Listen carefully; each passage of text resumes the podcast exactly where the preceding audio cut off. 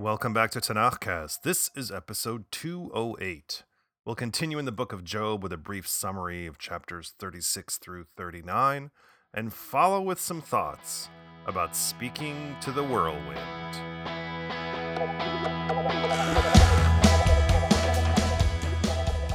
As Iyov doesn't have anything to say in response to Elihu's contribution to the discussion, Elihu continues, and he begins his fourth and final speech. It will run over the next two chapters and be less a rebuttal to Iyov and more a spirited defense of his worldview in which God is great and anyone who says differently is a dummy. Quote, Wait for me a bit while I tell you that there are still words on God's behalf. I shall speak my mind far and wide, and show that the rights with my Maker. The world functions as it should, and suffering, which is part of the world, has a purpose. Quote, and if captives are in fetters and snared in the bonds of affliction, he tells them their acts, and their crimes which grow great. And he lays bare their ear to reproof, and says they must turn from wrongdoing. If they obey and serve, they will finish their days in bounty and their years in pleasantness. You big dummy! So the choice is yours. Pick wisely. And Elihu urges Iyov to do just that. Why choose otherwise? God's power is absolute. Quote, Recall that you exalt his deeds, which men have espied. All humankind has beheld him, man looks from afar. Why, exalted is God, and we know not, the number of his years is unfathomed, for he draws down drops of water, they are distilled in the rain of his wetness, as the skies drip moisture, shower on abounding humankind. He continues with other examples about rain clouds, lightning, and thunder, as if he is foreshadowing what is to come in the climactic moment of this book. Chapter 37 continues with the meteorological metaphors, now bringing snow, torrential rains, and ice storms into the mix. All are part of God's wonders, and all have direct impact on humans.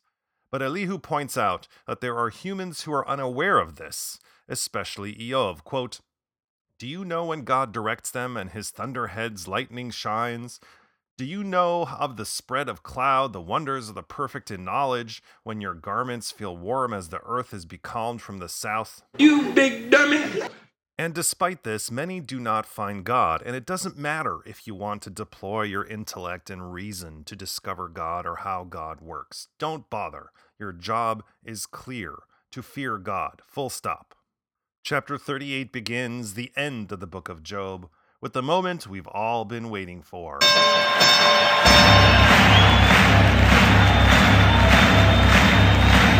Ladies and gentlemen, welcome to the main event. Quote, and Adonai answered Job from the whirlwind, and he said, Who is this who darkens counsel in words without knowledge? Gird your loins like a man, that I may ask you, and you can inform me. God does not have a bone to pick with Iyov over his misdeed because there isn't one, and everyone knows that. God is here because of Iyov's caucasity for daring to criticize how God rules the universe. Because Iyov's knowledge is limited. How limited? Quote, Where were you when I founded earth? Tell if you know understanding. Who fixed its measures? Do you know? Or who stretched a line upon it? In what were its sockets sunk? Or who laid its cornerstone when the morning stars sang together and all the sons of God shouted for joy? Who hedged the sea with double doors when it gushed forth from the womb, when I made cloud its clothing and thick mist its swaddling bands? And for the rest of this chapter and the next two, God fires question after question at Iyov, all basically asking the same thing. Don't you know who I am? And as God breaks it down about the lion hunting for prey, and the raven, and the mountain goat, and all the calving gazelles, and all the wild asses, etc., etc., etc., the only thing missing from this relentless peppering of do you know how this fauna works is, you guessed it, humans. Because if you think about it, the natural world seems much more logical and ordered than the human world. God is on much more solid ground here when God says something like, quote, Did you give might to the horse? Did you clothe his neck with a mane? Did you make his roar like locusts? His splendid snort is terror. The natural order is, well, the natural order. There's a predator, there's prey, there's the calving season, etc., etc. It runs like clockwork. What humans come up with is a bit messier. But one could say that the natural order is altogether indifferent to humans. The rain does not care upon whom it falls. Nature is unsentimental and violent. Perhaps this is the key to understanding what comes next.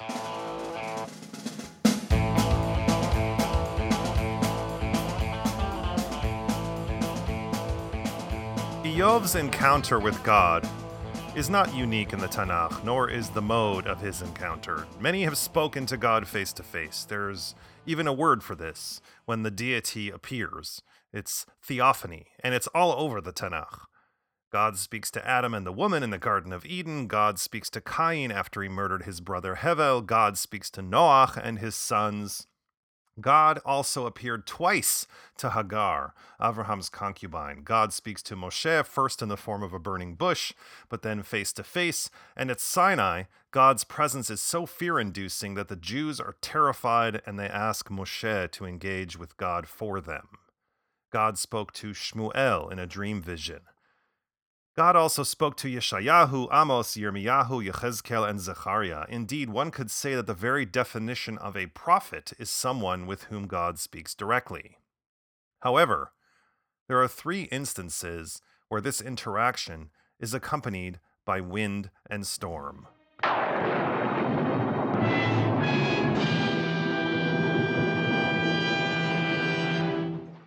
Robert Alter prefers to translate se'ara simply as storm, but acknowledges that the consequent phrase, the voice from the whirlwind, quote, have been so deeply embedded in the imagination of speakers of English after the King James Version that it seems wise not to tamper with it. The three instances involve Yonah, Eliyahu, and now Iyov. Yonah, if you recall from episode 141, was charged by God to, quote, go at once to Nineveh, that great city, and proclaim judgment upon it, for their wickedness has come before me. But instead of heading east to Nineveh, Yonah flees to the port of Yaffo and the first available ship, heading as far west as possible. Within two verses of the original command, God's anger manifests in a Sa'ar Gadol, a tempest, which descends on the sea and threatens to shatter the ship into pieces. Yonah, meanwhile, is sleeping below decks, but when the sea captain and sailors confront him and do that lottery thing, etc., Yonah tells them, quote, Heave me overboard, and the sea will calm down for you. For I know that this Sa'ar Gadol, this terrible storm, came upon you on my account.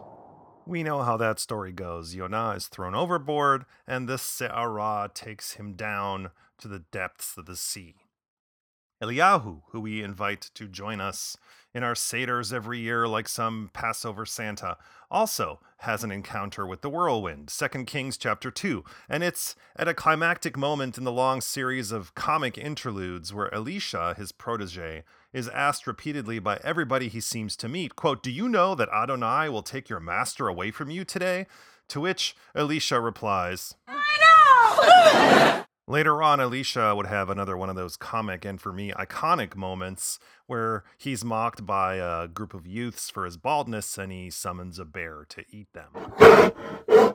Eliyahu is a strange figure in Jewish tradition. In the present moment, he is, as I said before, a kind of Passover Santa, an avuncular figure, uh, the harbinger of the Messiah. But in 1st and 2nd Kings, he goes ham regularly on idol worshippers and naysayers. He's a zealot hated by the authorities, and isolated from society by his unwillingness to compromise on God's demands that we do better. Anyone who works in community organizing or for the Jewish community in some official capacity will tell you that people are exhausting.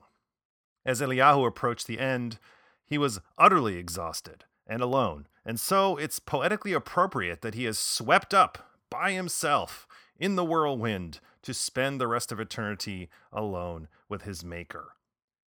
The third instance is our boy Iyov, who is addressed twice by God from the whirlwind. He does not descend like Yonah, nor does he ascend like Eliyahu. He surprisingly remains in place, blasted by a wind that does nothing except destroy. If you recall, a mere mighty wind took down his house and killed his family. Mighty winds are blowing, it's kicking up the sand. It's blowing out a message to every woman, child, and man. But a Se'ara is not just a mighty wind, it's a destructive force. What we do is if we need that extra push over the cliff, you know what we do? Put it up to 11. 11, exactly. One louder. Why don't you just make 10 louder and make 10 be the top number and make that a little louder? These go to 11. And it is also an expression of nature's indifference to human presence or effort. There's nothing we can build that can truly withstand the Se'ara, but we try nonetheless. Iyov is not physically destroyed by this whirlwind, but perhaps by the relentless rhetorical questions generated from its midst, all of which can be summed up by one simple query Where were you? The answer should be right here, but that answer doesn't even reach the hem of God's robe or whatever other metaphor you'd like to employ to indicate insignificance, irrelevance, and indifference. Iyov is just a person, mortal, flawed. In the face of God and the whirlwind, there can be no answer.